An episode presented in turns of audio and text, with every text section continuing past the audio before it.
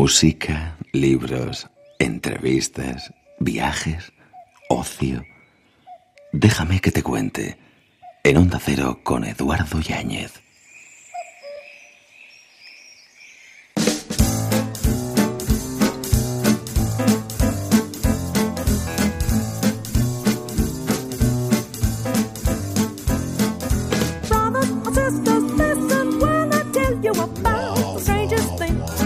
En el pasado eras lo que tenías, ahora eres lo que compartes. Gottfried Bogart, experto en redes sociales. La ruta semi vacía como mi vida sin voz. ¿Quién hubiera imaginado? Nosotros tenemos muchas cosas y un verano más queremos compartirlas contigo. Aquí en Déjame que te cuente, comenzamos una nueva edición de madrugada hasta las cinco y media, cuatro y media en Canarias. ¿Nos acompañas? En Onda Cero, Déjame que te cuente. Eduardo Yáñez.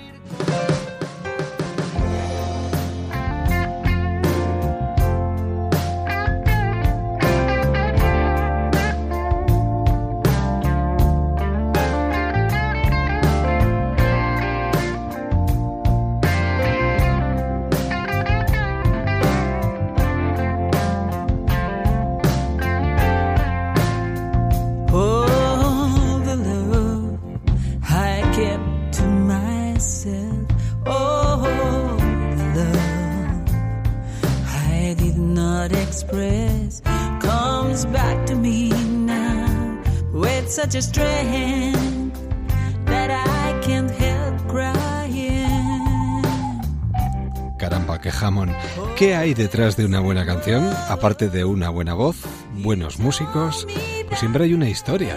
Siempre hay una historia. Raquel Yurrita, ¿qué tal? ¿Cómo estás? Encantada de estar contigo. Qué bien suenas. Gracias. Qué buenos músicos te acompañan. Pues sí, son. Porque esta que suena es Raquel Yurrita. Escuchar, escuchar, escuchar.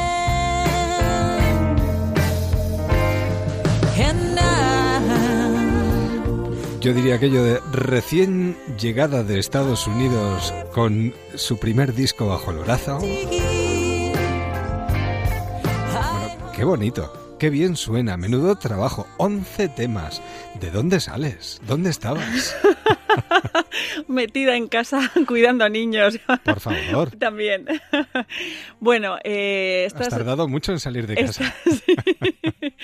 No, eh, bueno, he escrito estas canciones hace, son de, o sea, desde hace 10 años. Llevo 10 años. Sí, esta, he hecho una recopilación de todas las canciones que he escrito y he elegido lo mejor y lo he puesto en el disco. Son canciones tuyas, además. Sí, salvo una que la escribió Dave, que es la número 4, que canta Yaniva Magnes conmigo, y la número 5, que I Really Don't Want to Know, que es una versión que la ha hecho Dolly Parton y tal, pero, el resto mías. Es que Raquel lo dice así con esa tranquilidad, diciendo, no, pues eh, canta conmigo Yaniva Magnes, o sea, como cualquiera no canta con una mujer eh, reconocidísima en Estados Unidos en el mundo del country. Es, es, que es una voz, no es una voz cualquiera. No, no, no, he tenido mucha suerte.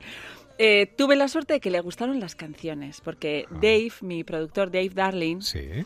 Eh, bueno, ha hecho los seis últimos discos de Yaniva, aparte sí. de producir a muchos otros músicos, Hombre, ¿no? Seis veces nominado a los Grammy. Sí, sí. A mí me encantó una, una canción que hicieron ellos dos, eh, se llama I Won't Cry. Ajá. Y yo, eh, bueno, escuché obsesivamente, yo sé, tres, cuatro, cinco días esa canción como loca. No había otra música en mi casa. Y me enamoré del sonido. Y entonces dije yo, esta es mi primera opción. Y, y, así ¿Y ella fue. te dijo que sí? Eh, él me dijo que sí. Bueno, Y él- él te dijo que sí. Sí, y entonces luego él le enseñó las canciones a Yaniva. Claro, les hacía mucha Sí. gracia que alguien de España escribiera, escribiera en inglés, escribiera country. y bueno, pues... eh, eh, bueno, pues eh, la- a Yaniva le gustaron las letras mucho por- Sí. porque, bueno, yo siempre pienso, ¿para qué estoy escribiendo? Mm. O sea, siempre tiene que haber un motivo. Y, y entonces, pues tuve la suerte y, bueno, ella es muy generosa. ¿Y para qué escribe Raquel Yurrita? Pues mira, escribo para que la que te pongo fondo de música. ¿Para, para qué escribe Raquel Yurrita? Pues escribo para que la gente se sienta mejor, Ya. para que aprenda que las lecciones que vamos aprendiendo todos en la vida no solo son de ellos, que todos pasamos por, por lecciones, ¿no? Y los errores nos hacen aprender. Eh, aprendo, eh, escribo para que la gente valore la amistad. Mira, esta es una, le, la escribió Dave, pero la idea se le di yo, Sí. eh, porque es trata sobre la amistad perdida de las mujeres. Siempre hay canciones de amor, de ay, no puedo vivir sin ti, te echo de menos. Pero no de una mujer a una mujer siendo amigas, es decir, he perdido tu amistad y me duele igualmente. Eso no había hasta ahora. Y bueno, pues Dave eh, la escribió perfecto. Pues Yaniva y Raquel cantando en este tema. Es una canción preciosa. When you looked at me, you must know I'd never hurt you, never you. Alguien estará diciendo, pero ¿de dónde ha salido esta mujer? Life is went and friendship bends, but never falls. I wish you'd call and miss how. Y este trabajo además está calentito, acaba de salir a la calle, se está empezando a mover y espero que llegue muy lejos. Tiene un amplio recorrido, ¿eh? Espero, espero, estoy trabajando para ello. He estado primero los primeros meses buscando manager como una loca. Eh, no ha salido todavía nadie, no me ha salido novio, así que si alguno ya escucha, Ya saldrá, ya sa- Hombre, poquita. hombre, sonando es, es que... ¿qué, qué te está diciendo la gente a la que...? no, a la gente le Es encanta. que es, es precioso. Sí, si te tomas el tiempo de escuchar, porque ahora vivimos a mucha velocidad Claro. ¿eh? y hay mucho ruido, pero si te tomas tus 40 minutos con un café, una cerveza y te eh, coges las letras, eh, que las voy a publicar en la web para que todo el mundo Sí, esté, sí, sí. y en el disco también tengo el, el libreto con las letras. Eh, yo creo que son 40 minutos bien invertidos. Bueno, y los conciertos, no sé si estáis planificando de alguna manera los directos. Sí, Pero sí, tienes sí. unos musicazos impresionantes. Sí, sí, mira, tengo mucha suerte porque han creído en mi proyecto, eh, incluso cuando no había muchos resultados. Y bueno, pues les pasó a todos lo mismo. Les gustaban las canciones, les gustaba y tenemos muy buen ambiente. Y bueno, estrenamos el, el disco en el Dabadaba el 2 de agosto. Sí. Y luego ya nos vamos a Valencia al Black Note el 6 de septiembre. Ya hacemos un poco de... Y luego el, el 28 de septiembre en el Café Anchoqui en Bilbao, Sí. junto con una banda local. Y, y luego el 11 de octubre en Pamplona, en el subsuelo. Y luego ya el... Todo lo que venga, que Sí, muchas... espero. y el 20 de diciembre tenemos en Tabacalera que haré repertorio de Navidad súper bonito y, y mi disco. Porque hay gospel. Eso es. ¿Te gusta mucho el country? Sí. La música americana.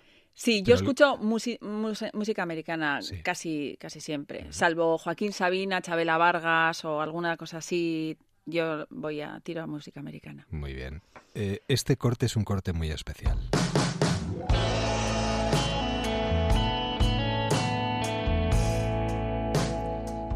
Porque siempre nos acordamos de alguien.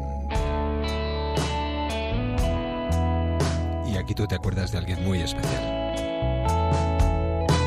They say you keep the best part and forget the bad parts. It gives you wisdom on what really matters. Yo no sé qué tiene el órgano Hammond, pero a mí Sí, me engancha de todo, me arrastra. No llena puedo- mucho, Sí. llena mucho. ¿Qué Es que es como una paz. ¿Qué le pasa a este corte número 6 de, del disco? Bueno, esta canción se la dediqué a mi Aitá, que falleció hace tres años. Sí. Y... Ha dicho Aita, yo no sé, lo, lo digo por los oyentes, es que ella, eh, no sé dónde vives en estos momentos, Raquel, pero tú naciste en Mutriku. Sí, Eres un poco fronteriza. totalmente, entre Guipúzcoa y Vizcaya. Sí. Ahí nací, encima del mar, en unas casitas encima de la playa maravillosas. Bueno, viendo el mar no me Sí. extraña este tipo de música tampoco. Sí, la verdad es que no he cantado un poco al mar. Y bueno, se lo escribí a mi padre porque, bueno, pues le, le echaba de menos y, y también pues te encuentras con gente que ha perdido a su padre o a su madre y, y no solo echas de menos, sino que te das cuenta de pues de que cosas que incluso no soportabas de él en vida, que, que se discutía un montón, te dices, bueno, porque tú te llevabas fenomenal. No, si yo discutía un montón. Ya. Te dices, y hasta esas discusiones echas de menos, porque luego están mucho más presentes contigo cuando se van que incluso a veces viviendo y te acuerdas de su mensaje y, y es como, entonces le, le pido ayuda a mi padre para, para que me eche un cable cuando ya no puedo más. Estará disfrutando allá donde esté escuchando esta música. Sí, es espero. mi niña, es mi niña. Y qué bien suena. Solemos decir, no nos vamos a parecer a ellos Y- cuando somos y pequeños. somos y iguales. al final, somos Siempre queda algo. calcados, calcados, calcados, calcados. Hacemos Sí, lo sí. mismo, hacemos Sí, lo mismo. 11 temas, 11 temas preciosos. Eh, Yo no sé, Raquel, si tú eres de esas personas que se desnudan automáticamente en la primera cita. sí, ese es el título del, del disco, Naked on the Es First que, Date. es que menudo, menudo título, claro. Bueno, porque eh, bueno, luego le, explicaba, le, le, le encontró la explicación, pero esto fue una casualidad que estábamos Dave y yo ensayando las canciones y un poco Sí. pues antes de grabar y de incluso hacer el tracking con los músicos. Eh, vino aquí y bueno, estuvimos em, viendo cómo enfocar las canciones. Y claro, yo en el primer verso, en una, en, en esta misma además, Sí. me puse ya pues a hacer todos mis, eh, todo el repertorio, me puse a quinta velocidad y, y me decía Dave, "Espe- para un poco, que hay que tener una progresión. Y le, y le dije, claro, no voy a estar, en, en inglés le dije, no, no voy a estar desnuda en la primera cita. Y estaba su mujer paseando por la habitación, me dice, ese es un buen eh, Título, título, sí, para sí, el álbum. Y, yo pensé que estaba de cachondeo, pero luego al final dije, pues es cierto, porque estoy hablando de cosas muy importantes para mí. Y te estás desnudando. Eso es. Y, y estoy ahí sin filtro. Voy pues como, pues como todos, compartiendo. Bueno, estamos en pleno verano. Y ahora muchos se van a mover con el coche, van a viajar mucho. ¿Hay algún corte que a ti te parezca como muy apropiado para estas fechas? Sí, el, el número 3, I Will Do It Again. ¿Por qué? Bueno, esa es eh, la- mi canción así como con más ritmo. Y es un, son eh, varias historias de distintas mujeres. Eh, pues en la- el primer verso Sí. es eh, de un, uno que, le- que se puede trasladar al hombre. O sea, no, no quiero aquí... No, no, indistintamente de Pero me sexos pasó con, con, con una amiga que tenía un novio y le, cuando rompió él con ella, dice, es que no vas a encontrar a nadie como yo. Y yo estaba diciendo, ¿cómo? ¿Que te ha- se ha atrevido a decir eso? Pero bueno, o sea, eh, y entonces escribí el primer verso pensando en ella. Digo, no, cuando, alguien, cuando tú dices que voy a estar arrodillada, me cojo la, la tarjeta de crédito ni las maletas, es que no cojo nada y me piro. Así ¿eh? de Así sencillo. de... Y con este fondo musical además, algo corriendo.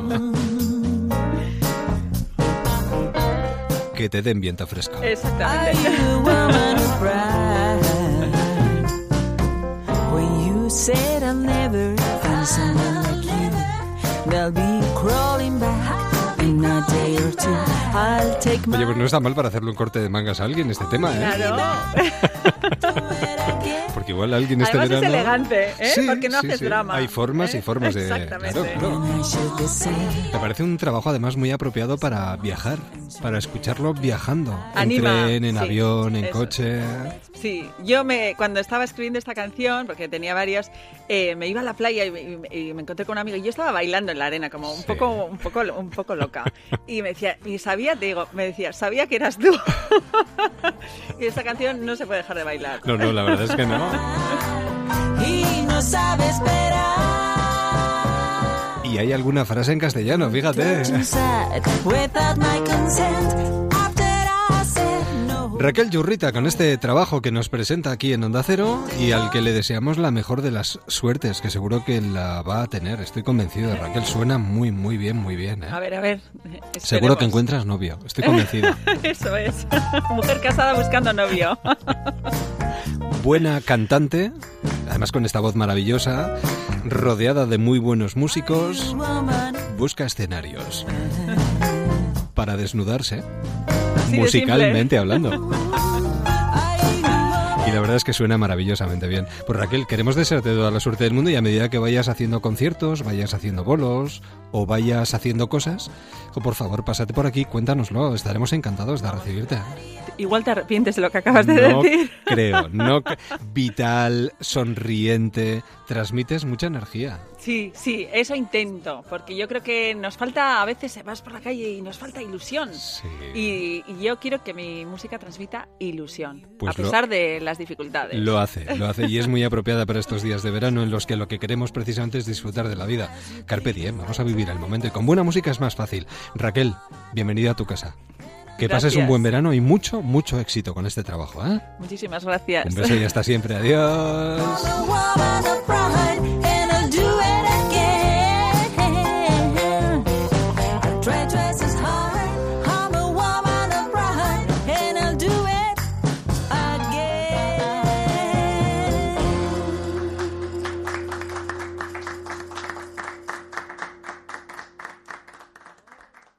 El año viejo se va y el nuevo viene naciendo. Las doce para las doce. A tres perrillas las vendo.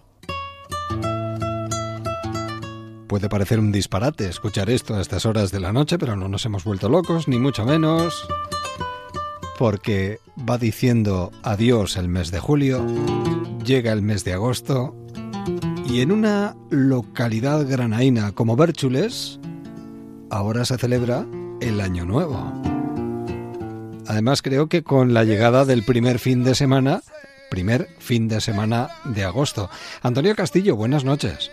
Muy buenas noches, ¿qué tal? Pues encantado de charlar con vosotros y de desearos un feliz nuevo año. Efectivamente, feliz nuevo año a todos los oyentes. Porque estáis a punto de comenzar un nuevo año. Así es, nosotros aquí en la localidad de Berchile estamos a puntito de, de recibir, pues bueno, ese 2019 y medio. Esto se viene celebrando desde hace mucho tiempo, lo recordamos, ¿no? Por un apagón Sí, bueno. que, que sufristeis hace mucho, mucho tiempo. Sí, así es. Este año celebramos el 25 aniversario de, de ese apagón en el suministro eléctrico que se produjo en el año 94, en el que, bueno, pues, perdón, en el año 93, 93. en el que nuestros vecinos, pues bueno, se vieron afectados por tormentas y demás, eh, a un corto en el suministro y no poder poderse comer la- las 12 uvas. Entonces, pues bueno, decidieron que cuando no, no tendríamos problemas de meteorológicos y decidieron de, bueno, pues celebrarla en, en agosto, con el buen tiempo. Sí, cada uno puede celebrar la llegada del nuevo año cuando quiera. Ante las adversidades, pues buenas soluciones. Sí, sí, además de verdad. Y lo volvéis a celebrar un año más. Y eh, lo que hacéis es aprovechar el primer fin de semana de agosto, no coincide con el 31 y el 1, pero sí a partir del día 2. Es- exactamente, tenemos estipulado esa fecha que es el primer fin de semana de agosto, caiga cuando caiga, y bueno, pues esperamos la, la visita de, de, de- bueno, de vecinos de las distintas localidades de, de la Alpujarra a nivel nacional, a nivel, bueno, pues esperando a, a todos con, con ansia, la verdad. ¿Y qué habéis preparado para este año? Evidentemente, turrón, mazapanes, habrá todo lo que se puede comer y se come habitualmente en Navidades. Sí, tenemos 3.000 kilos de mantecao, tenemos y polvorones, tenemos anís que repartimos durante los pasacalles, lo repartimos con la tradicional burriquilla y, y bueno, pues ya te digo, la, los mantecaos, el anís, las uvas, todo, todo preparado. ¿Qué sería lo más destacable de la celebración de la llegada del nuevo año en, en agosto? Pues bueno, es ese contraste veraniego, ¿no? Todos tenemos asimilado la, la Navidad con el frío, con el con, con, con ese eh, fresquito que, que tiene, pues lo que más llama la atención es ese, ese ambiente familiar que, que produce la Navidad, ese ambiente de, de, familia, de amigos, de juntarnos, combinado con, con el buen tiempo, con el cachondeo, con las ganas de, de fiesta, de alegría. Eh, es un, bueno, pues una composición perfecta para, para pasarlo genial. Ves cómo, cómo vienen los Reyes Magos de Oriente hacernos una visita, la cabalgata. Está, es un cumplimiento perfecto para, ya te digo, pasarlo genial. ¿Empezáis el viernes? Empezamos ¿Día dos? el viernes, el viernes día 2 con, bueno, esas vísperas que tanto nos gusta para hacer el cuerpo a la, a la llegada de la Nochevieja. Sí. Y sí, tenemos, bueno, apostamos por la música en directo, dis- distintos conciertos con un ambiente eh, flamenquito a la vez que de villancicos y, y haciendo ya el cuerpo para, para esa Navidad del sábado.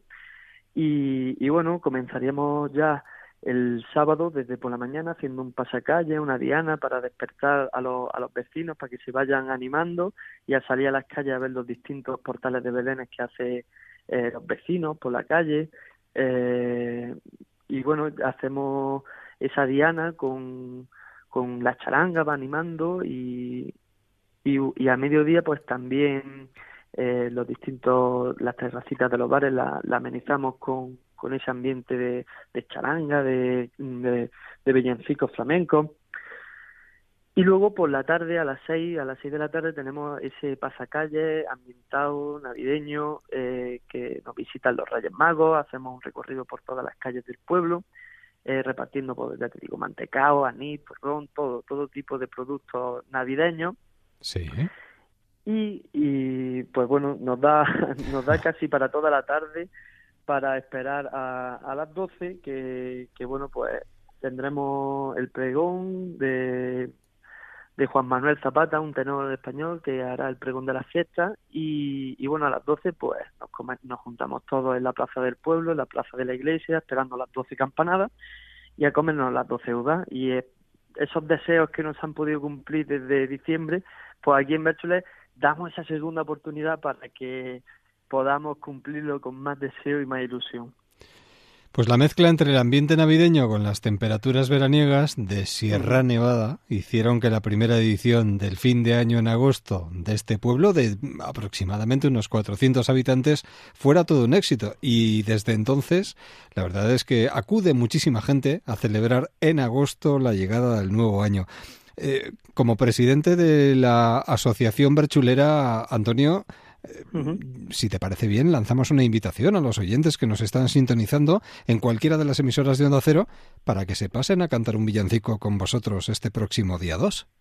Es, es excelente, o sea, están súper invitados aquí a pasarlo bien, a un buen ambiente, a un buen rollo y aquí estamos eh, con los brazos abiertos y ya te digo, mm, con muchísimas ganas de, de pasarlo bien, ese ambiente navideño, en veranito y, y es, es perfecto para, para pasarlo en grande. ¿Qué le pides al nuevo año? Bueno, salud, sobre todo salud, ilusión y ganas de, de vivir, sobre todo, que nunca se pierda. Pues eso, que nunca se pierde, ganas de disfrutar. Feliz año nuevo y sobre todo feliz verano para todos vosotros. Por supuesto, muchísimas gracias, igualmente. Un placer y feliz año nuevo. Un abrazo, Antonio. Venga, hasta luego. Hasta pronto, adiós. Déjame que te cuente, quédate en onda cero.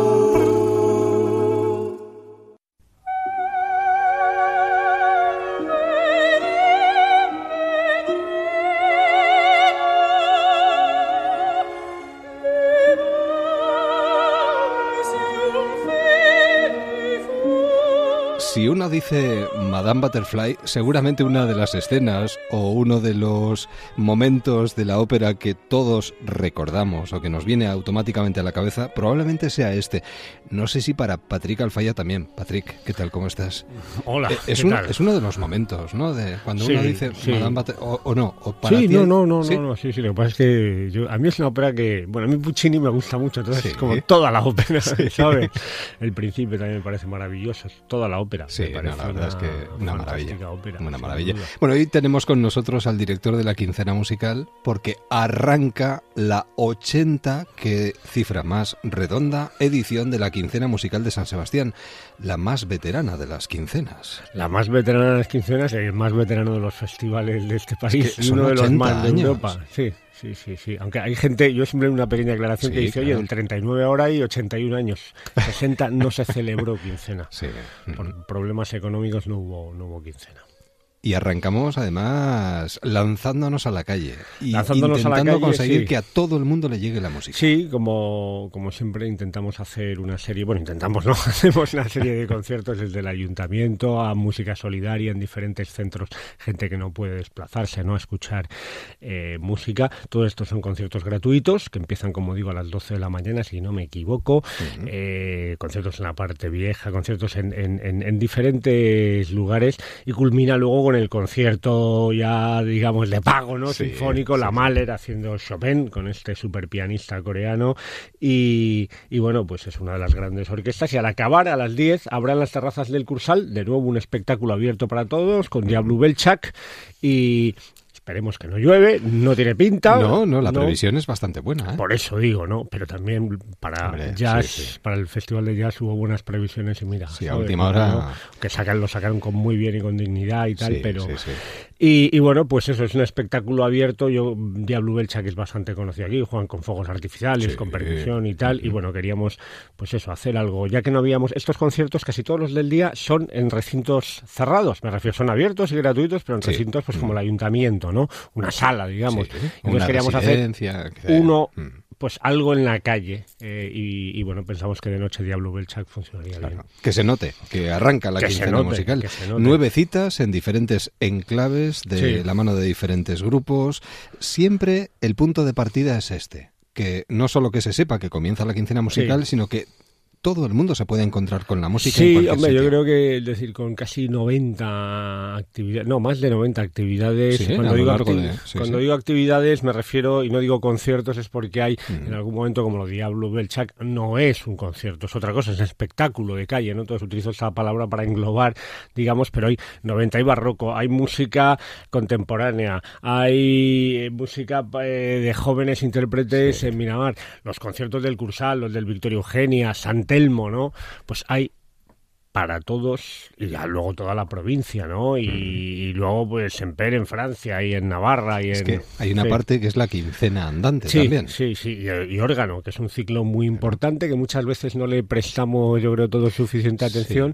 porque, Con bueno, las joyas suena- que tenemos, además. Sí, ¿eh? sí, sí, porque tenemos una de las mejores, Guipúzcoa tiene una de las mejores colecciones de órganos románticos del mundo. Pero es un ciclo luego con un éxito abrumador. Es, es un conci- es- los conciertos suelen tener una media muy alta de, de cientos de personas, ¿no? Entonces, pues bueno, pues eso. El primer día ya hay órgano. Eh, Me parece que es en San Vicente a las 8 ya está el, parece que es el Andramari y Sí. con organista. Digo, bueno, Muy bien, pues tenemos todo un mes por delante. Esto Sí. eh, casi es más de un mes, pero bueno, eh, un mes por delante de buena música y he comenzado con ese fragmento de Madame Butterfly porque quizás uno de los platos fuertes, Sí, la ópera. luego, hombre, evidentemente cada uno tendrá sus gustos, pero es eh, la ópera Madame Butterfly interpretada por la soprano Ainhoa Arteta. este Ainhoa año. Arteta, sí, eh, ella ya hizo Puccini, hizo Tosca hace dos o tres años con nosotros. Ahora la Butterfly la acaba de hacer en el liceo, me parece que fue el primer título de la temporada del liceo. Y bueno, pues eh, es una producción diferente a la del liceo. Esta es una producción, así como el año pasado hicimos nosotros una, esta es del Palau de las Arts de Valencia. Es una producción bonita, es una producción muy estéticamente muy bella. Es una producción que nos está dando mucha guerra, porque claro, grandes teatros al meterlo en el cursal, cabe y tal, pero si ellos lo montan con 50, nosotros con 250, porque claro, no es un teatro ópera, entonces no tenemos Claro. pues todos esos ascensores, varas y tal que ellos pueden utilizar, pero bueno, eh, pues nada, los técnicos yo lo siento, pero tendrán Tiene que hacer trabajar el doble. triple de jornadas, ya, Muy es bien. así. Pues es uno de los platos fuertes, Sí. pero hay tanto... Sí, el ballet con Víctor Ullate, claro. por ejemplo. Bueno, de- destácanos lo, lo que tú quieras. Hombre, yo creo que lo de. Ullate también porque es una nueva producción y posiblemente sea la última producción que haga Víctor ¿Ah, sí? Ullate, porque Víctor Ullate eh, ayer me, me decían que, que había dicho que, que desde ahora él iba a ir al ballet, pero desde, digamos, sentado al otro lado, entre el Ya. público. Posiblemente sea su última producción, me lo tienen que confirmar, pero dijo el otro día que dejaba tiene una edad. Es decir, Víctor Sí, claro, ha sido claro. uno de los grandes, no solamente... Lo que pasa es que el que tuvo siempre retuvo. no, no, claro, y es muy pena. bueno. Y las porque esto se inauguró, eh, la- las primeras funciones han sido en Mérida, ahora Sí. en el Festival de Mérida. Y, y bueno, pues eh, se iba a estrenar aquí, pero no teníamos cursal, no teníamos suficiente tiempo para hacerlo aquí, pues teníamos la ópera justo antes. Y bueno, yo creo que, que ver que posiblemente sea el último ballet de... de- tiene un aliciente más. tiene un aliciente eh, y luego que, que las críticas han sido muy, muy buenas. Grandes orquestas. Sí, sin duda. eh, la Mahler, ¿no? Los primeros, el, el 1 y el 2, esta orquesta hoy y mañana, mañana con el Orfeón, haciendo Sí. algunas obras del repertorio centroeuropeo que nunca, que nunca hemos hecho en quincena. El, el Borjak y el, el Salmus Hungaricus de, de, de Kodali, luego el Requiem de Guerra con, con, con también el Orfeón, la Orquesta de París, una de las grandísimas orquestas europeas, con Daniel Harding, acabar con la London Philharmonic y, y Juan Jomena haciendo los conciertos de Beethoven y Javier Perianes, la integral en dos días, la Deutsche Kammer Philharmonic Bremen con eh, Hilary Hahn, que es esta violinista pues muy muy muy apreciada y muy conocida, que Sí. va a hacer Bach, que es un repertorio que nosotros hacemos, pero en general con orquestas especializadas, me refiero orquestas barrocas. Y bueno, pues la Deutsche Kammer Kammer Philharmonic es una de las joyas europeas de, de orquestas de cámara, hará Bach, lo cual creo que es muy muy interesante. Son 80 años. Eh, se van Son 80 cumpliendo, años, se sí. van cumpliendo veranos. Yo no sé si es más fácil para una quincena tan veterana y con el prestigio que Sí. tiene conseguir que vengan grandes grupos, grandes Bueno, orquestas, porque no siempre es fácil. No, no es fácil, pero todo depende. Hay dos factores claves. Uno es el económico, que es muy importante, evidentemente, y hay otro que es el, el, el, digamos, el azar, la suerte, ¿no? Que justo esta orquesta, este. Coincida. Vamos a ver, tenemos un problema nosotros y muchos otros festivales. Estamos muy alejados de donde se concentran los grandes festivales de verano, que es Norte Europa. Entonces, claro, te dicen, oye, yo quiero ir, pero en el camino en el camino no hay nada. En el sur de Francia no hay nada. No me sale Quiero rentable decir, ir única y exclusivamente Claro, hasta allí. claro, ¿no? Y entonces, o pagas una cantidad ingente Sí. de dinero, cosa que a veces pues, pues, no puedes, ¿no? Claro. O es difícil. Tenemos muy buena relación con Santander, con lo cual hacemos muchos eh, proyectos en común y esto está, está bien, pero también tenemos que mantener una independencia cada uno porque si no seríamos un, Repetir un calco, ¿no? claro, y, sí. es, y es absurdo. Patrick, que vaya muy bien y seguro que volveremos a hablar a lo largo de la quincena. Encantado, un placer. Un saludo siempre. y buen verano. Gracias. Hasta pronto. Buen verano. Déjame que te cuente. En Onda Cero con Eduardo Yáñez. Música. Soy fan de ti, de tu manera de vestir, de cada gramo de tu maquillaje. Soy fan de verte presumir. Salimos de una y nos metemos en otra. Bueno, eso es lo que dirá nuestro siguiente invitado, fan de festivales tan interesantes como Enclave de Agua. Y ahora, atención, porque tenemos otro enclave muy presente y a la vuelta de la esquina. Bueno, Víctor Frutos, buenas noches. Buenas noches, encantado de estar aquí con vosotros. Lo mismo digo, bueno, sales del Enclave de Agua y estás ya a punto de entrar en el Stardust. Salimos de un enclave de agua de, de récord y entramos en, en este Stardust que, que, como bien sabes, pues sigue un poco, intenta seguir esa estela de, de su hermano mayor, pero bueno, vamos a ver cómo, cómo afrontamos esta nueva, esta nueva edición con, con, con un cartel espectacular, desde luego. Soria, Plaza de Toros, 3 de agosto. Eh, hemos creído que condensar todo en una sola fecha era lo, más apropiado y, bueno, contamos con las mismas bandas prácticamente que, tuvimos en la edición anterior, solo que condensadas en, en un solo día, ¿no? Hemos acumulado toda esa artillería el 3 de agosto y esperemos hacer las, las delicias de todos los amantes del indie y del pop nacional. Estamos hablando de un sábado, puede ser un día inolvidable para todos los que se acerquen ¿eh? al Stardust. Sí, además he de decir que, bueno, pues la entrada para menores de 16 años es eh, gratuita y, eh, bueno, tienen que pasarse por taquilla, eso sí, para, para rellenar el, acompañados de un adulto, eso sí. Y, y bueno, pues esperamos que, que va a ser también una edición de, de récord, ¿no? Y, y poder eh, hacer de este Stardust pues un festival referente en la ciudad de Soria. Bueno, es- eh, estábamos escuchando la música de Sidecars. Es eh, uno de los grupos que vamos a poder eh, escuchar en, en esta edición de este año. Sí, quizá es uno de los grupos más importantes de los últimos años del pop nacional. Es un grupo que se caracteriza por, por, por, por tener un directo explosivo, eh, tienen, arrastran un gran fenómeno fan y, y por supuesto pues hay algunas de esas canciones que ya forman parte de la, de la historia del pop español y, y bueno pues eh, es un grupo generacional que que hay ciertas eh, personas entre 20 y 30 años que que bueno es su grupo de cabecera y, y bueno pues eh, pensamos que es que es un cabeza de cartel pues que que, que está muy bien que, que, que además cubre muy bien esa posición y, y que esperemos que, sea del agrado de todos los sorianos. Además será a partir de las doce y cuarto de la noche aproximadamente cuando cierren después de los bueno de los conciertos anteriores, ¿no? Sí, tenemos eh, grandes bandas de rock como son Sexy Zebras, Atraco, tenemos eh, ban- y, y- y- y tenemos por otro lado bandas de pop como Bobo, como Ayojo, en fin, yo creo que va- hay, hay toda una paleta de colores también para poder disfrutar del rock y del pop eh, y pasar una, una tarde-noche muy buena, ¿no? muy agradable. Porque además el tiempo nos va a acompañar, no se puede pedir nada. Lo tenemos mejor, todo, buena comida también. tenemos buena comida, tenemos un buen ambiente en la ciudad maravillosa que, que, que- que acoge a todos los visitantes Sí. eh, pues con los brazos abiertos y este fin de semana lo han demostrado en, en Enclave de Agua y, y el, el pasado fin de semana lo demostraron en, en Enclave de Agua y que por supuesto en, en esta ocasión con Stardust Festival pues esperamos lo mismo. Pues de fin de semana a fin de semana con buena música es mucho más fácil disfrutar del verano. Me gustaría antes de terminar, Víctor, que lanzaras una invitación a los oyentes que nos sintonizan en cualquiera de las emisoras de Onda Cero. Bueno, yo les invitaría a pasar un día en familia con los amigos, disfrutando de la mejor música eh, pop, indie eh, española, con un poquito también de rock and roll y que vinieran a disfrutar de, pues, de la Plaza de Toros de Soria y que aprovecharan el día para, para visitar también la ciudad y hacer compras, comer, que es una ciudad maravillosa y que nosotros pues estamos esperándoles así, Pues, sin más. Sí, pues eh, es que no hace falta más. Además tenemos que colaborar para generar nuevos espectadores, nuevas generaciones que acudan a los festivales que y este es el típico festival que en familia lo que hace es eso, generar nuevos espectadores para los festivales del mañana. Sí, es, sí. es importante, ¿eh?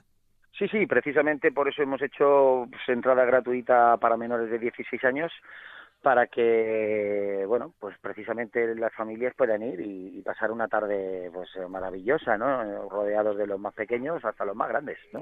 Víctor, nos daremos una vueltita. Que disfrutéis de Soria y del Stardust y sobre todo que disfrutes del verano y luego descansa un poco, hombre. Sí, sí, sí, hay que ir cogiendo fuerzas porque uno ya va cumpliendo años y no se da cuenta, ¿sabes? Ya no, no está tan fuerte como el primer día, pero bueno, estás hecho un chaval. esa, esa fuerza que la sacamos luego cuando tenemos que, como yo digo, cuando hay que salir a torear ya, es que es como si... ¿eh? Si los viejos rockeros ya sabes. eh, Sí, sí, el, me- el- por ahí he tenido que decir mucho eso de que tuvo, retuvo y tal. Sí, sí, pero joder, eh, tengo que dosificarme un poco porque ya no, ya no, ya no soy un chaval. Pero bueno, está, tenemos, cuento con un equipo de producción pues muy grande que, que afortunadamente pues además aporta muchas cosas y eh, como yo digo no no son autómatas no es gente que toma decisiones y que y que em, y que además lleva Claro. el evento en, en volandas no Eh, vamos a disfrutar no solamente de unos grupos maravillosos sino de una producción eh, pues a la altura de las producciones de Globo Producción no Para recoger hay que sembrar y evidentemente vosotros vais a recoger el fruto que os merecéis. Eh, Víctor, que vaya todo muy bien. muchas gracias Buenas Muchas noches y estamos en contacto. Hasta pronto. gracias Todos me dicen el negro, llorona, negro, pero cariñoso. Los festivales y las alternativas se multiplican. Nos trasladamos durante unos minutos hasta la península de la Magdalena. Atención a las fechas. 1, 2 y 3 de agosto. Santander Music. Gustavo Navedo, buenas noches. Hola, muy buenas noches. ¿Qué tal? Eduardo. ¿Cómo estás? Oye, vaya cartel, ¿eh? Bueno, pues eh, la verdad es que creo que, me- que este, este año está bastante curioso, los tres días para de Santander Music y bueno, estamos deseando que empiece a sonar la música en la edición número número 11 del festival, después de que el año pasado ya celebramos los, los 10, el décimo aniversario. Estamos soplando todos con fuerza, además, para que el tiempo acompañe, porque, jo, el marco es incomparable. Y ya si la noche o la tarde-noche y la madrugada es eh, agradable, pues imagínate tú, es como tocar el cielo directamente, ¿eh? Exacto, sí, como has dicho, el, el sitio donde tiene lugar Santander Music desde la primera edición es un sitio completamente de lujo en- en- entre las dos playas en la Campa de la Magdalena y la verdad es que todos los grupos que vienen siempre dicen que quieren repetir porque porque les parece un festival muy muy pequeño, muy manejable y, y, y muy interesante. Claro. Bueno, está sonando de fondo fue el Fandango, que es uno de los grupos, de los artistas que van a estar en esta edición de este año. Pero bueno, cuéntanos tú, ¿qué es lo que ofrecéis en el Santander Music 2019, Gustavo? Bueno, pues el- la primera jornada eh, a mí me gusta bastante porque te- tiene eh, tiene bastantes ingredientes eh, interesantes. Lo- yo destacaría eh, Derby Motoreta Burrito Cachimba, que eh, acaban de empezar este año, pero tienen un estilo completamente audaz y, y con un sonido psicodélico muy muy interesante. Y luego a las doce y media vamos a tener a Carolina Durante, que claramente es el grupo de revelación de este año. También tenemos otros grupos eh, eh, bastante interesantes como La Plata, que vienen de Valencia, o Badía, que ahora vamos a ver a todo el mundo de la campa. Es una jornada de, eh, de, de arranque perfecta para, para ver lo que vamos a esperar durante todo el fin de semana. Muy bien, pero no hay que darlo todo porque luego quedan dos días por delante, 2 y 3 de agosto, ¿eh? Exacto, eso es. El viernes y el sábado son las jornadas más fuertes porque además de tener los conciertos en el recinto de, de la Campa de la Madalena, también hacemos varias, eh, la, en, en la hora del Bermú hacemos como una ruta, digamos, de, de, la, sesión, de la sesión del Bermú y eso va a ser viernes y sábado, o sea que el, el viernes y el sábado la jornada de, de Music empieza de- después de desayunar, o sea que sí, hay que res- reservarse. Hombre, hay que reservarse un poquito. santandermusic.es. ¿Qué destacarías del 2 y el 3? Bueno, pues aparte de las sesiones Bermú, que son muy curiosas porque también intentan pues que la gente que viene al festival también se, se relacione con, con la gente que, que está en Santander en verano, que es muchísima. Pero en la jornada del viernes a mí me gustaría destacar el concierto de Morgan, que ha sido uno de los grupos eh, re- revelación de este año, o también, por supuesto, la banda de Leeds Kaiser Chiefs, que viene por primera vez a Santander. Y también yo creo que el, el concierto de cierre que es Cupido es mm, un, un grupo muy actual que, que eh, seguramente mantendrá a la gente despierta hasta, hasta última hora. Bueno, tenemos propuestas muy interesantes musicales y desde aquí animar a todo el mundo, ¿no? Ahí tienen toda la información en santandermusic.es y cuanto antes mejor, porque si el tiempo acompaña, ¿qué acompañará? Estamos ya Acompañará, acompañará. Hombre, estamos comenzando el mes de agosto, es el lugar apropiado para disfrutar de la buena música, del marco más apropiado y sobre todo del ambiente del Cantábrico, que es algo que directamente algunos se pega al baño mientras están sonando algunos de estos músicos. Claro, claro, Gustavo. la playa está a 20 metros de- Por eso. del escenario, vaya, o sea que yo, yo intento bañarme todos los días también. Gustavo Navedo es uno de los responsables de Santander Music. Que salga todo muy bien, Gustavo, y un saludo para todos los que estén en la península de la Magdalena, ¿de acuerdo? Un saludo a todos. Un Gracias, abrazo, adiós. Hasta luego. Llevas años enredada en mis manos, en mi pelo, en mi cabeza y no puedo más. No puedo más. Déjame que te cuente. En Onda Cero. De tus manos, de tu pelo, de tus rarezas. Mientras las universidades apuestan por oficializar los estudios de influencer, hoy hablamos con la primera ex influencer que relata en Mi nombre es Greta Godoy el sutil doble filo y la parte negativa del éxito. Berta Bernard, buenas noches, ¿qué tal? ¿Cómo estás? Muy bien, fenomenal Eduardo, muchas gracias. Bienvenida a los micrófonos de Onda Cero y al mundo de la literatura, porque es tu primer trabajo. Eh, Sí, muchas gracias. Eh, exacto, mi primer trabajo, mi primera novela. Bueno, yo eh, leía recientemente un estudio que nos hablaba sobre eh, la tendencia a los influencers. Sí. ¿Sabías que casi el 40% de los jóvenes españoles se siente atraído por la idea de ser influencer? No me extraña. si te digo la verdad, es, es que es una carrera muy de hoy. O sea, contiene todo lo que yo creo que un chaval eh, adolescente mm, quiere, ¿no? O sea, hacer un impacto, eh, ser libre de tu tiempo, trabajar para ti. O sea, tú piensas que antes en la sociedad se valoraba muchísimo y hubo mucho tiempo en el que nos eh, inculcaban, ¿no? Que había que pertenecer a una empresa, que había que estar muchos años y es que ahora estamos totalmente en una sociedad individualista en la cual todo el mundo quiere ser el mismo y, y yo creo que esto eh, es el resultado de mucho tiempo eh, con este, este tipo de valores que hoy pues derivan en este fenómeno que, que hace que sea tan atractivo para todos. Pero más de un 60% dice que le gustaría experimentarlo de manera temporal. Un día, un fin de semana, como mucho un mes. ¿Por qué será?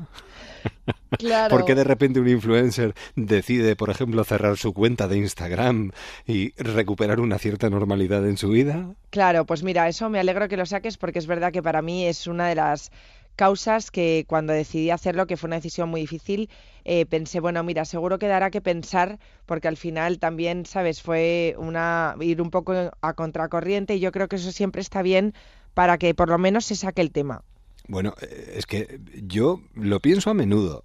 Es un sin vivir, es decir, pretender vivir la vida de los demás dejando de vivir la tuya propia, porque a la mitad de estos jóvenes de entre 18 y 35 años, por ejemplo, eh, les preocupa pasar dos horas o más al día en redes sociales, siendo Instagram la favorita y un 73% sigue a influencers a través de ellas, pero reconocen que les roba mucho tiempo. Claro, claro, es que eh, está muy, muy integrado en nuestras vidas. Demasiado igual, ¿no? Pues ese es un poco el mensaje, es que ya no es solo las redes sociales. O sea, es la tecnología en general, o sea, el dispositivo móvil, esa necesidad de tenerlo en tu mano derecha en una comida. O sea, yo creo que al final, bueno, por, por lo menos se está hablando mucho del tema. Hace dos años, te juro que esto, yo recuerdo cuando iba con mi idea de novela, mmm, cuatro editores me dijeron que no. O sea, al final ellos me decían, no, no, queremos un libro de cómo crecer en seguidores. Y yo les decía, no, no, es que yo quiero un libro de cómo, o sea, realmente se puede vivir sin esto. ¿Cuándo decidiste dejarlo? ¿Cuántos, cuántos seguidores tenías? Pues tenía 98.000. 98.000. Algunos te dirían, estás loca. Sí, o otros dirían que pocos, porque a día de hoy en realidad eso ya no es nada. Bueno. Entonces lo era. ¿Y esa falta de privacidad, esa pérdida de anonimato, a ti te llegó a hacer daño realmente? Eh, pérdida de anonimato, dices, cuando me convertí en influencer. Claro. Hombre, pues a ver, es que yo tu- mm, empecé en 2011 con un blog y ya desde entonces eh, iba a la discoteca y a lo mejor la- los ah, hermanas de mis amigos y tal, ay, te sigo en tu blog, tal. O sea, yo en realidad no fue como un boom de golpe de repente de la noche a la mañana y además te diré que tampoco era ni tan famosa ni me cambió tanto la vida. O sea, en el fondo yo tenía una audiencia muy concreta y, y tampoco, ni para bien ni para mal. Por, ese, por esa misma razón tampoco tenía muy malos comentarios. O sea, mi relación con mi audiencia fue muy sana, eh, muy respetuosa y en ese sentido estoy muy contenta porque me he dado cuenta ahora mm, en perspectiva de que tuve una mm, profesión y, y me tomé esos años con mucha profesionalidad y eso hizo que al final saliera de ahí airosa. Lo peor es eh, que esto te lleve a la frustración. Porque tú dices además que Instagram es una máquina de frustración. Yo creo que sí. O sea, si analizamos de verdad los efectos eh, y las emociones eh, que sentimos cuando cerramos la aplicación, o sea, creo que por supuesto te informa de lo que te gusta, cada uno sigue sus intereses y, y es ahí de- donde tiene eh, la máxima inmediatez, pero por otra parte, eh, te- ¿sabes? Tienes que consumir noticias, tú imagínate pues eh, una madre que no pueda estar teniendo hijos, ¿cómo le sienta ver esas fotos de familias perfectas? Es que mm, te puede amargar la mañana. Y eso es de verdad mi reflexión. En el fondo, eh, creo que tenemos que no quitárnoslo, sino ser conscientes de qué manera nos afecta. Además, empezar el día abriendo Instagram y viendo precisamente lo que hacen los demás, hombre, Claro. es un poco Claro, por ejemplo, yo- cuestionable, por lo menos. Yo lo sigo utilizando porque evidentemente por mi trabajo lo, lo tengo que usar. Soy fotógrafa y es el canal donde yo pongo mi trabajo eh, a través de otro nombre, me refiero, pero en el fondo es que es lo que tú dices, es que te levantas y ya tu cabeza no piensa en lo que pensaría si coges el teléfono. Ya de repente Instagram decide por ti. Además, hay un estudio reciente que demuestra, por ejemplo, que esto de los likes en, en las redes sociales produce una liberación de dopamina en el cerebro. Exacto. Esto al final es como un juego. Totalmente, si es que eh, las redes sociales se inspiraron en el gambling, que se dice en inglés, que es el juego, el casino, o sea, tú tienes tus recompensas virtuales, que son los likes, y en realidad el castigo es no superar tu media de likes, pero es que no hay que ser influencer para sentir esa frustración, es que hay muchos chavales que a lo mejor su media es 100, un día de repente llegan a 30, mm, incluso tengo historias, porque a mí me cuenta mucha gente cosas de Instagram por, por, por, por este mismo motivo, y claro, me decían, es que en clase me han hecho boicot y no me ha likeado nadie la foto, y entonces eh, ese adolescente está eh, frustrado por un problema que no es real, que es un problema de la vida virtual que ahora está cogiendo tanta importancia y tanto espacio en nuestras realidades que, que se le da también eh, demasiada, demasiada importancia. Pensamos que nos ignoran y realmente lo que, lo que somos, eh, somos dependientes de las redes sociales, ¿no? Exacto. Es como el hecho de que no te contesten el WhatsApp. Sí, sí, totalmente. Es que ya, No ya lo soportamos. Claro, yo ahora mismo tampoco tengo WhatsApp.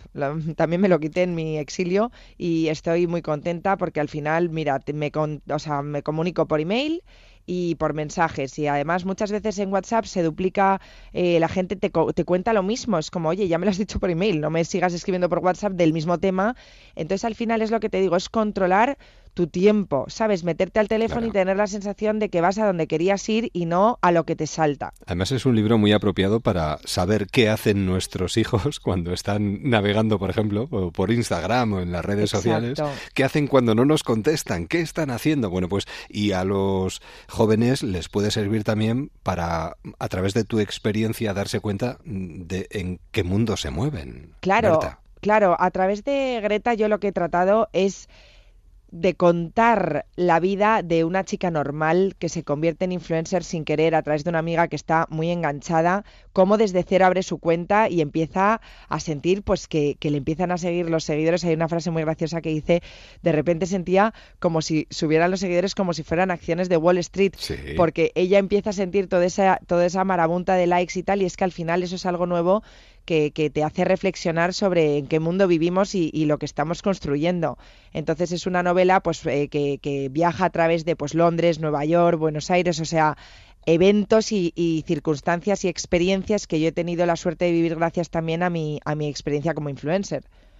Y no se trata tampoco de, eh, no sé, menospreciar las redes sociales. Son herramientas que pueden estar muy bien si sabemos manejarlas bien. Totalmente. ¿no, Esto es un, como, hay el dicho típico, ¿no? Del cuchillo, que sirve para todo. Sirve para cortar claro. y sirve para matar. O sea, al final esto es, depende de cómo lo utilicemos. Entonces, yo quería también, de alguna forma, personificar esta causa porque creo que al final eh, los chicos entre ellos, los chavales, no tienen eh, consuelo ni soporte porque entre ellos lo utilizan todos, como es lógico para esa edad. Y los padres están peor porque están más enganchados todavía. Entonces, al final, no tienen, en, en serio, creo que necesitan sí, sí, sí. escuchar este mensaje para sentirse acompañados, para normalizar el tema, o sea, para que entiendan que es que es normal que se sientan mal una tarde si no consiguen muchos likes, pero que entonces a lo mejor se suban menos fotos y no traten de conseguir, por ejemplo, todo el rato ese, ese reward, ese, ese feedback ¿no? de la gente porque al final eso lo que te, lo que te hace es que, que estés todo el rato pendiente del móvil, incluso eh, seguramente se sientan identificados cuando les diga, o que si el cualquiera que esté escuchando, vamos, que, que esa necesidad de comprobar nada más subir la foto, cómo está funcionando. Si subes la foto, la sueltas ahí con todas las, la, con todo lo que las pueda traer, claro, pero ya sí, luego sí. te olvidas, tú ya luego vives tu vida y Sí. de verdad que en ese sentido hay que ser coherente con lo que vives en tu vida real y en tu vida virtual y, y hacer un poco lo mismo para que de verdad no te choque y luego no, no te pueda suponer algo, ¿sabes? Como dramático, sí. Claro. Eh, a ti que te gusta mucho la fotografía, la instantánea de esta época en la que nos movemos es metro, calle, bueno, cualquier rincón, incluso banco de un parque. Cuatro chavales, cuatro jóvenes, incluso hasta cuatro adultos, eh, con las manos en el móvil, eh, tecleando, comunicándose, no se sabe con quién, pero no mirando a la cara al que tienen enfrente. Y eso es así, es la sociedad en la que estamos viviendo. Es así, exactamente. Berta Bernard, mi nombre es Greta Godoy. Un libro más que recomendable. Berta, un verdadero Gracias, placer. Eduardo. Muchísimas gracias. Gracias a ti, Eduardo. Y antes de las noticias de las 5, 4 en Canarias, breves historias de nosotras de Susana Cosca. Cuando la hija menor de los riquísimos Rothschild escuchó Round Midnight de Thelonious Monk, mandó al carajo a su marido varón, sus castillos, sus caballos, sus millones y a sus cinco hijos, y se instaló con Monk en la Quinta Avenida de Nueva York. Panónica tenía 39 años.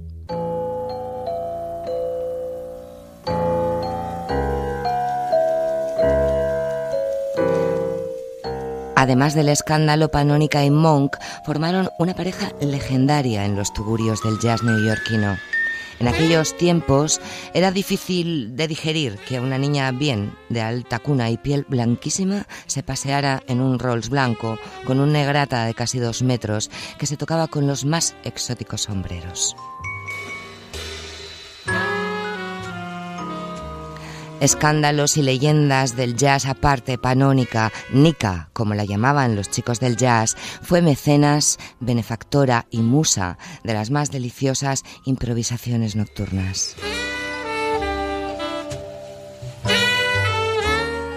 Sin su pasión por la música, tal vez no nos hubieran llegado melodías tan magníficas como la que nos acompaña esta noche de jazz.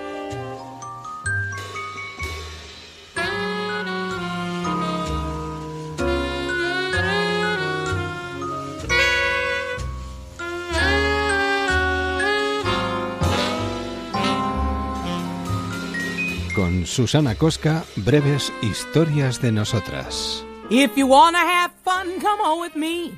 You can stay all night and play with my TV. TV is the thing that's here. TV Así nos acercamos a las noticias de las 5, 4 en Canarias. Después de las noticias, continuamos en esta madrugada de verano aquí en Déjame que te cuente. Last night I was watching old Tom Mix. My TV broke and I was in a fix. I got on the phone call my man and said, Get here,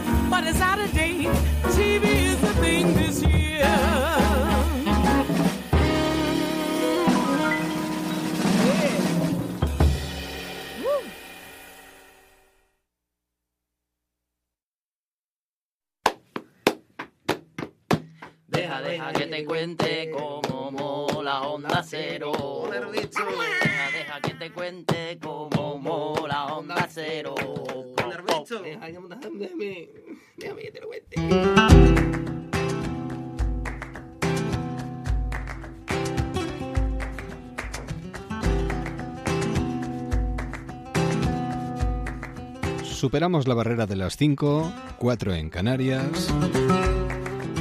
Y nos acercamos a un festival con mucha historia. El Festival Internacional del Cante de las Minas, un certamen español de flamenco que se celebra cada año en La Unión, en la región de Murcia, y cuya primera edición fue realizada el 13 de octubre de 1961. Y tenemos a su alcalde, al alcalde de La Unión con nosotros, al otro lado del teléfono, Pedro López Milán. Buenas noches. Muy buenas noches. ¿Qué tal? ¿Cómo está usted? Pues muy bien, ya comenzando esta 59 novena edición del Festival Internacional del Cante de las Minas, uno de los festivales más longevos que, que hay en la geografía española. Hay que remontarse al 61 que fue cuando comenzó este festival y desde entonces ha ido sorprendiendo y sobre todo descubriendo grandes grandes figuras. ¿Qué particularidad tiene la edición de este año para usted, Pedro? Bueno, yo siempre digo que la, partic- la particularidad es volver a abrir la- las puertas, volver a abrir esa mina, la única mina en producción que nos queda en este municipio. Esa mina y ese filón que nos dan esos cantes autóctonos, esos cantes que nacieron en la Sierra de la Unión, esos cantes que se mestizaron con esos cantes que vinieron de Andalucía y con los, con los fandangos que se cantaban en esta zona de, del sureste español, pues nacieron esos cantes de Levante, como son la minera, la taranta, la murciana, la cartagenera, la- en fin. Eh, eso es lo que verdaderamente es la esencia de nuestro festival. Por eso nació en el año 1961 de una anécdota. Este festival nació de una anécdota, de una anécdota, puesto que Juan Valderrama fue contratado en la Unión y como homenaje a esta tierra comenzó su actuación cantando estos cantes que son unos cantes duros, son unos cantes reivindicativos de lucha, de sufrimiento. Y la- los espectadores pues lo que querían era oír los triunfos de, de este hombre de, copla pues como el emigrante y todos aquellos grandes temas. Y este hombre paró la actuación y eh, una vez que la reanudó terminó y fue a ver al alcalde de entonces y le dijo que cómo era posible que, que pudiéramos perder nuestra esencia minera, que por esos cantes que nacieron aquí. El alcalde de entonces, que, gracias a Dios todavía vive, eh, hablando con él, tiene 89 años, me decía, Pedro, ¿qué suerte tuvo Juan Valderrama? Puesto que en entonces un alcalde tenía poder, que yo lo podía haber metido en la cárcel por, or- por alteración de orden público, pero como a mí me gustaba el flamenco, le hice caso y nació el festival. Qué bonita anécdota. Pues desde entonces se van cantando y contando cosas desde el Festival Internacional Cante de las Minas y la verdad es que tenemos unos días por delante intensos, con grandes voces y con muchas cosas que cantar y que contar. Pedro. Sí, el festival ha- trae este año una gran programación, un elenco de artistas de primer nivel de, para nuestra gala, eh, que posteriormente con las tres semifinales y la final hacen de esta edición una edición muy, muy, muy completa, que es del agrado de- del público en general, puesto que mm, hemos vendido casi todas las entradas. Hay galas en las que no queda ni una sola localidad, como por ejemplo la, la de Merced. Eh, en este caso nosotros vamos a abrir las galas con El Cabrero y Samuel Serrano. Posteriormente tendremos a Pasión Vega, al Pele y Alba Heredia, a Jeromo Segura, que es lámpara minera de este festival, Sí. con, con ese desconocido que es José Merced. y terminaremos y cerraremos con otro gran cantador de flamenco como es Pedro el Granaíno y Farruquito, Y que tampoco hay que tampoco hay que decir nada. A No, partir no. de ahí lo que verdaderamente da esencia, lo que hace que este festival sea diferente a cualquier festival de flamenco que haya en toda nuestra geografía. Eh, esos cantes que son nuestros, esos cantes que nacieron aquí, esa gran herencia que nos dejaron nuestros ancestros, los mineros. Y luego recordar semifinales los días 7, 8 y 9 de agosto y la gran final el día, El día 10, 10. de agosto, un día grande y del que estaremos todos muy pendientes. Y luego, sobre todo, aparte de disfrutar del Festival Internacional del Cante de las Minas, la invitación vaya por delante para visitar una región como la Unión que tiene mucho que ofrecer, Pedro. Bueno, nuestro municipio es un municipio digno de visitar. No solamente en este mes de agosto, pero en este mes de agosto, lo decía uno de nuestros padres culturales en esta e- edad contemporánea, Asensio Sáez, una ciudad alucinante. Una ciudad alucinante porque la ciudad se transforma, es una ciudad multicolor, es una ciudad donde se, se vive, se respira, se transpira flamenco por todos los lugares. Una ciudad eh, donde disfrutar también de, del mar, porque nosotros también tenemos salida al Mediterráneo en una de nuestras pedanías por mar, cerquita del Mar Menor, una ciudad donde pueden ver nuestras minas visitables, la mina Grupa Vicenta, donde pueden ver nuestros museos, el minero, el arqueológico, el etnológico, una ciudad donde pueden disfrutar de una gastronomía mediterránea espectacular, con platos típicos de, de esta zona. Una ciudad alucinante, una ciudad de la que nadie puede dejar eh, de venir. Pues la invitación ahí queda. Además, estos días y por delante tenemos la posibilidad de visitar exposiciones, participar o ver esos talleres que se van a realizar, performance pictóricas, degustaciones, actuaciones musicales y 26 artistas que van a competir por los galardones a los que les deseamos la mejor de las suertes. ¿Qué más se puede pedir, no, Pedro? Bueno, para nosotros esa oferta la hemos hecho con una gran ilusión, con esa ilusión de, de que este festival siga vivo, que este festival eh, año a año vaya innovando, porque siempre decimos lo mismo, se puede morir de complacencia, se puede morir de éxito, por eso este festival siempre tiene que ir innovando, este festival siempre tiene que ir creciendo, siempre tiene que ir ofreciendo algo nuevo. En este caso, pues yo creo que usted lo ha dicho, todos los talleres que tenemos para que conozcan estos cantes, para que conozcan estos bailes, para que conozcan el toque, la percusión, eh, exposiciones, eh, presentaciones de libros, eh, conferencias, eh, ese flamenco en la calle, eh, esa iluminación de la fachada de nuestra catedral del Cante de las Minas, un edificio impresionante, modernista, un edificio con una estructura metálica donde no hay un solo tornillo, todos son remaches.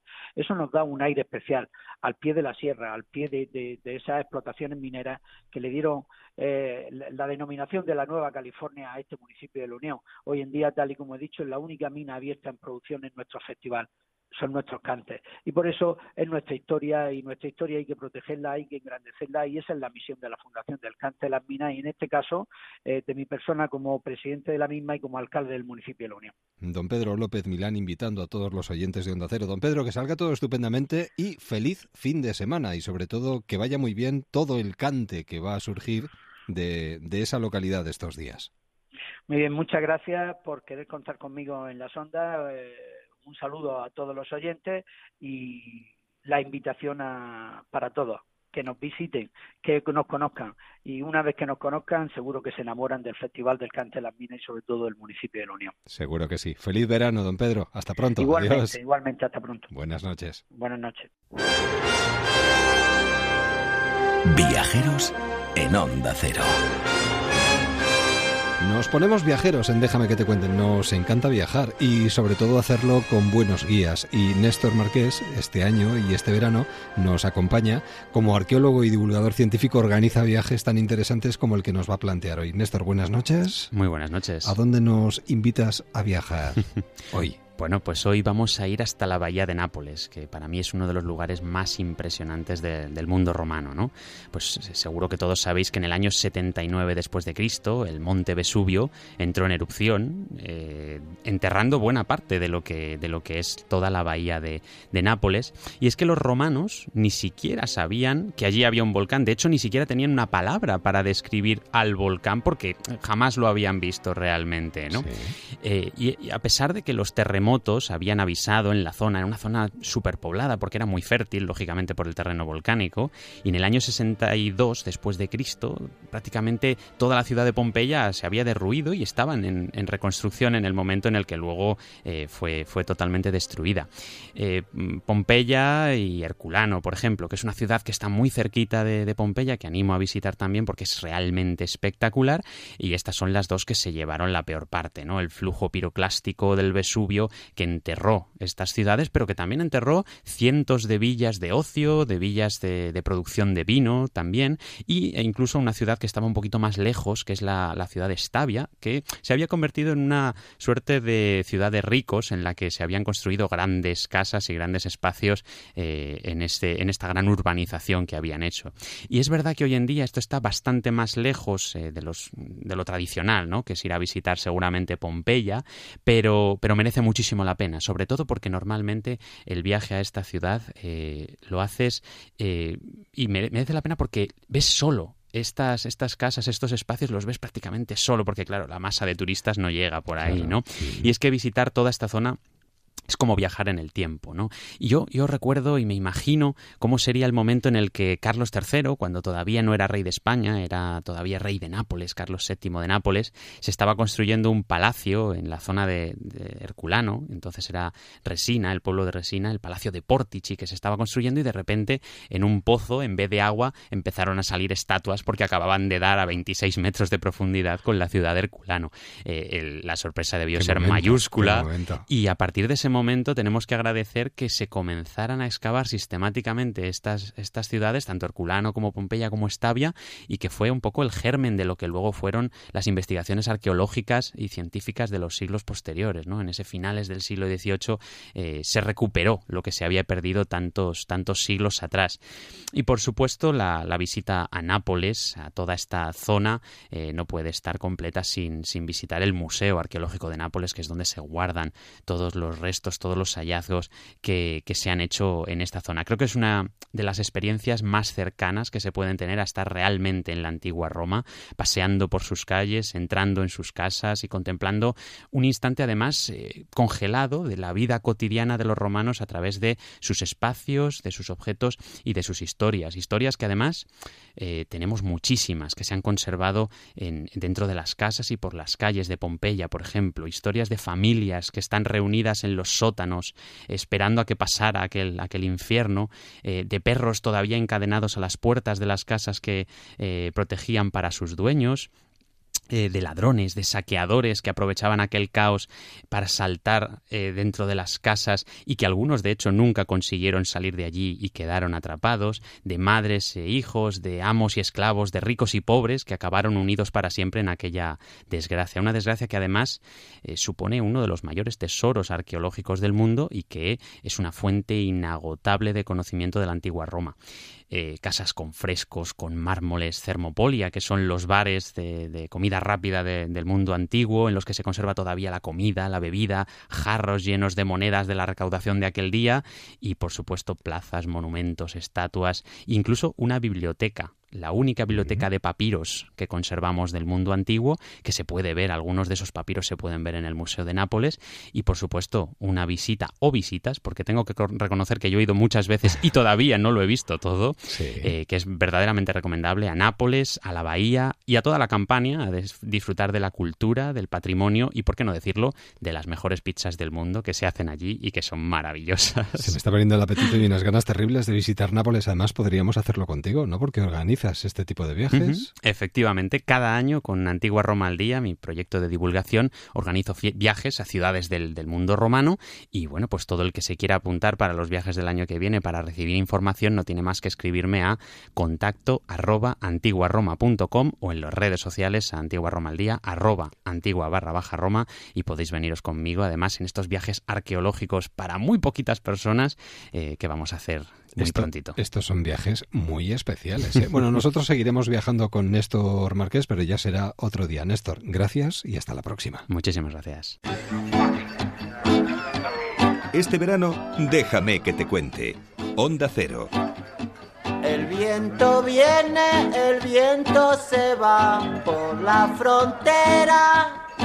Vamos con lo siguiente, pero lo siguiente de una invitada muy especial que siempre nos sorprende y que aprovecha el viento que sopla por estos lares para presentarnos su nuevo trabajo. Ella es Raquel Sánchez Silva. Raquel, ¿qué tal? ¿Cómo estás? Pues muy bien, en realidad escribo novelas para, para que me traigan para acá. Hombre, ya lo, ya lo sé. para sé. venir, para venir a promocionar. Y ya sabes que siempre eres bienvenida y que siempre agradecemos estos vientos que te arrastran. Qué cariñosos sois, eso es cierto. Hombre, no te mereces menos. Y más hablándonos pues de una zona que para muchos tiene un toque muy especial, que es Tarifa, con esos vientos, esas calles. Además yo creo que a ti Tarifa, fíjate que tú ibas a, a practicar deporte, creo, el kitesurf, pero eh, llega un momento en que te adentras en una población, sea Tarifa o sea cualquiera, y si hay alguien que te guía y que te descubre esos encantos y esas formas de ser, yo creo que mm, te atrapa de todas, todas, ¿no? No, totalmente. Yo, de hecho, eh, yo probé eh, kitesurf, pero al final no me atreví porque eso de estar tan, tan, tan, tan a merced del viento con esa cometa, también es que probé en un día muy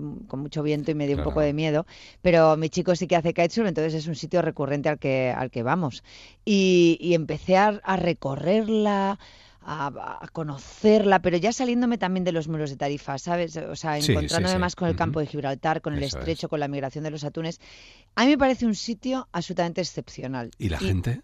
Y la gente es, es eh, distinta. Sí. Pero, pero distinta también porque llega de muchos lugares, que es la base de la novela. Es lo bueno O sea, de, de lo fronterizo, ¿no? Sí, ese, ese lugar en el que ya no puedo, ya se acabó la tierra, ya no hay más tierra a partir de aquí, el sur del sur y lo siguiente es África. Y, y ese lugar límite hace que mucha gente vaya allí a recuperarse, a pasar unas semanas y de repente se queda toda la vida y de repente abandona la suya y de repente se da una segunda oportunidad.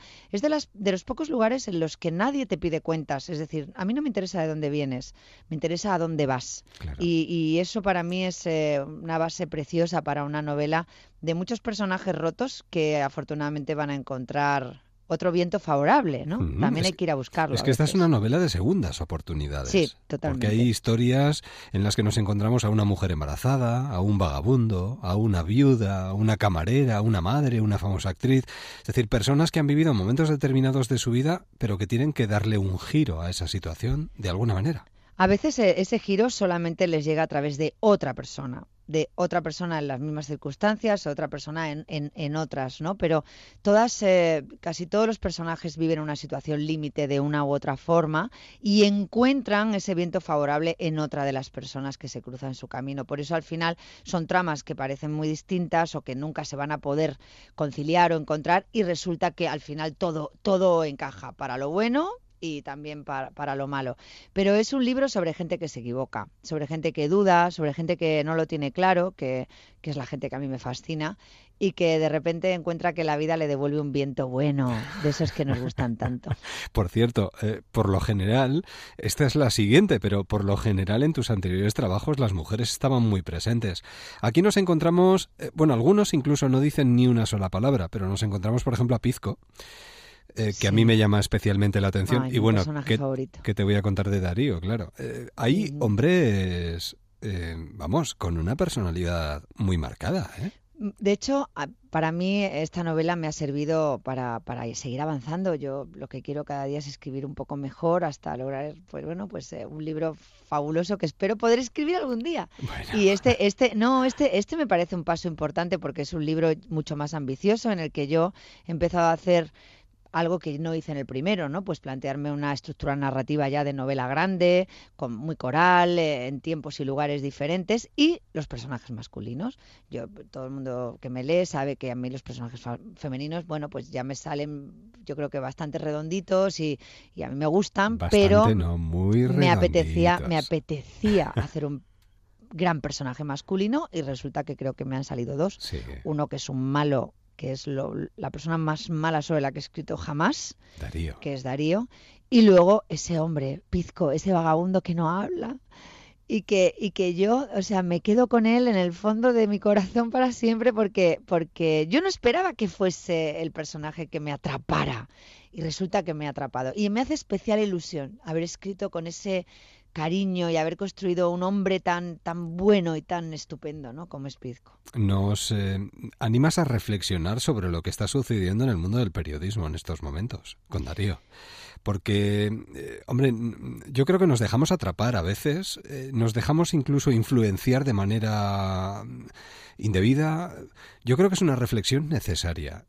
¿Te lo planteabas además así a la hora de introducirle en esta historia o no? Yo me lo planteo como una reflexión necesaria también para mí, porque Claro, yo también claro. soy periodista y, y ejerzo cada día en mi, en mi trabajo, ¿no? Y yo creo que, a ver, Darío, Darío es, Es muy eh, una, es, despiadado. una, es una caricatura, quiero decir, Ya. una caricatura en el sentido de que es- está todo exagerado. Yo no conozco a ningún periodista que sea tan malo como él. Me gustaría cruzarme Eh, con alguien así. No, no, no, yo no creo que lo haya, sinceramente, no. pero... Entre tú y yo, ahora que no nos oye nadie. No, Pero no, No, no, vale, vale. no, aunque no, so- de verdad, aunque estuviéramos tomándonos un café en un sitio que y nadie nos escuchara, no, no, tan No, malo no. vale, vale. Pero, pero sí ese juego, o sea, de repente plantear que, pues, que sí hay personas que tienen menos escrúpulos o una ética, vamos a decir, más eh, menos presente, ¿no? Eh, eh, y eso Mi trabajo está por ahí. encima de todo. Sí, eso está ahí. Y luego, y luego lo que creo es que está pasando algo en los medios que nos está afectando a todos, ¿eh? A mí la primera, y, y soy la primera persona que puede caer y, y fallar en eso, y es que como todo hay que darlo antes que, lo- que el otro, todo tiene que llegar un segundo antes que el otro. Ya, todo vale, ¿no?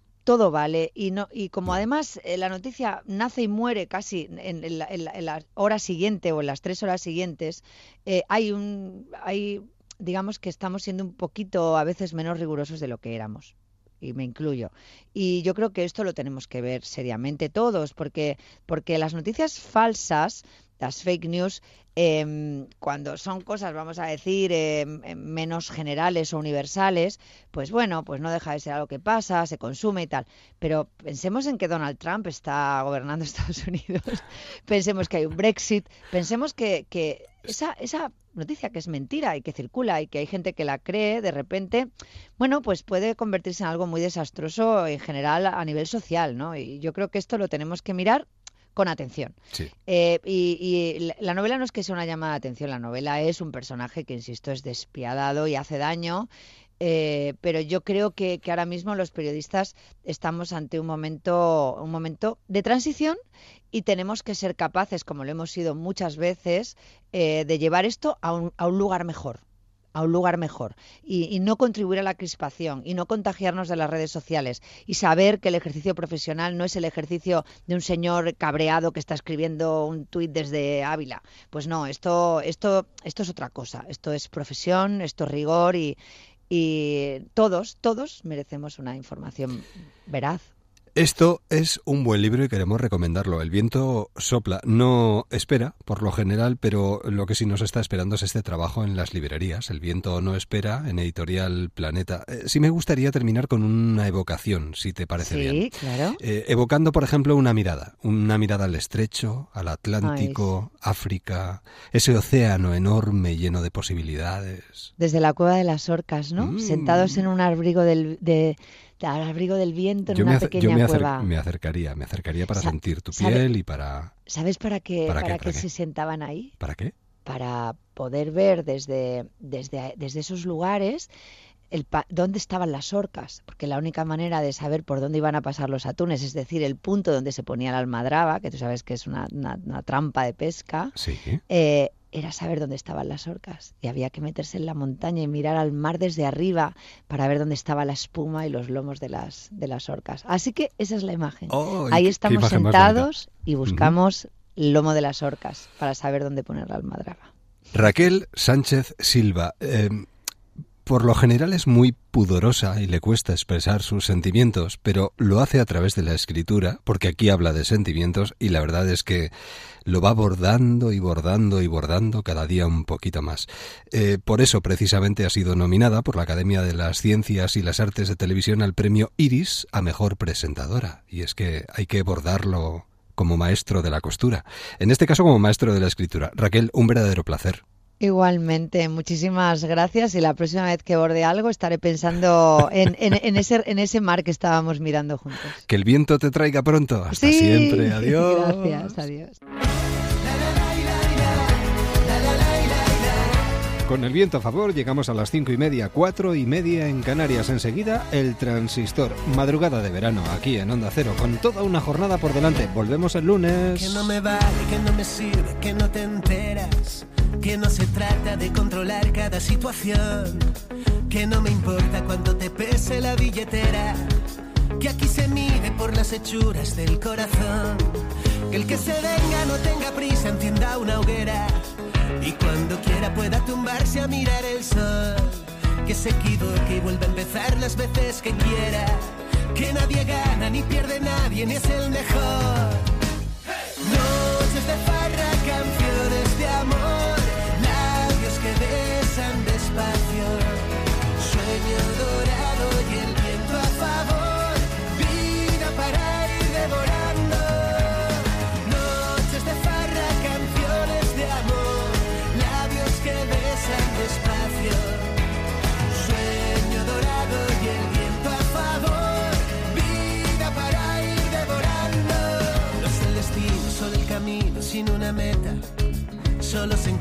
que varias veces ya se perdió. Al que le quepa todo su mundo en una maleta. Quien ha encontrado su historia dentro de una canción. Quien se entretenga en mirar al cielo y contar estrellas. Quien se despierte después de un sueño revelador. Quien se enamore del aleteo de una sirena. Y en un segundo convierte el mundo en algo mejor. Noches de farra, canciones de amor,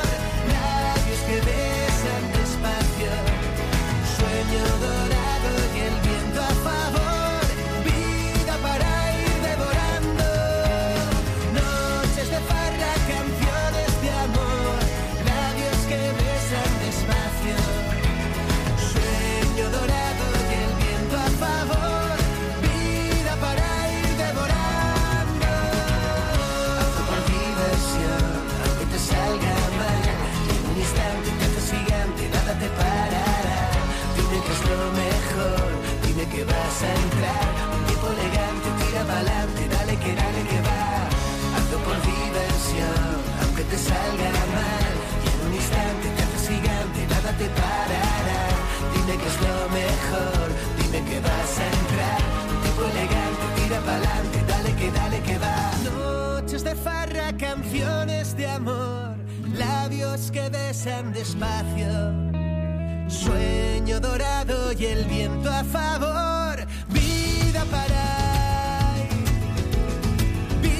para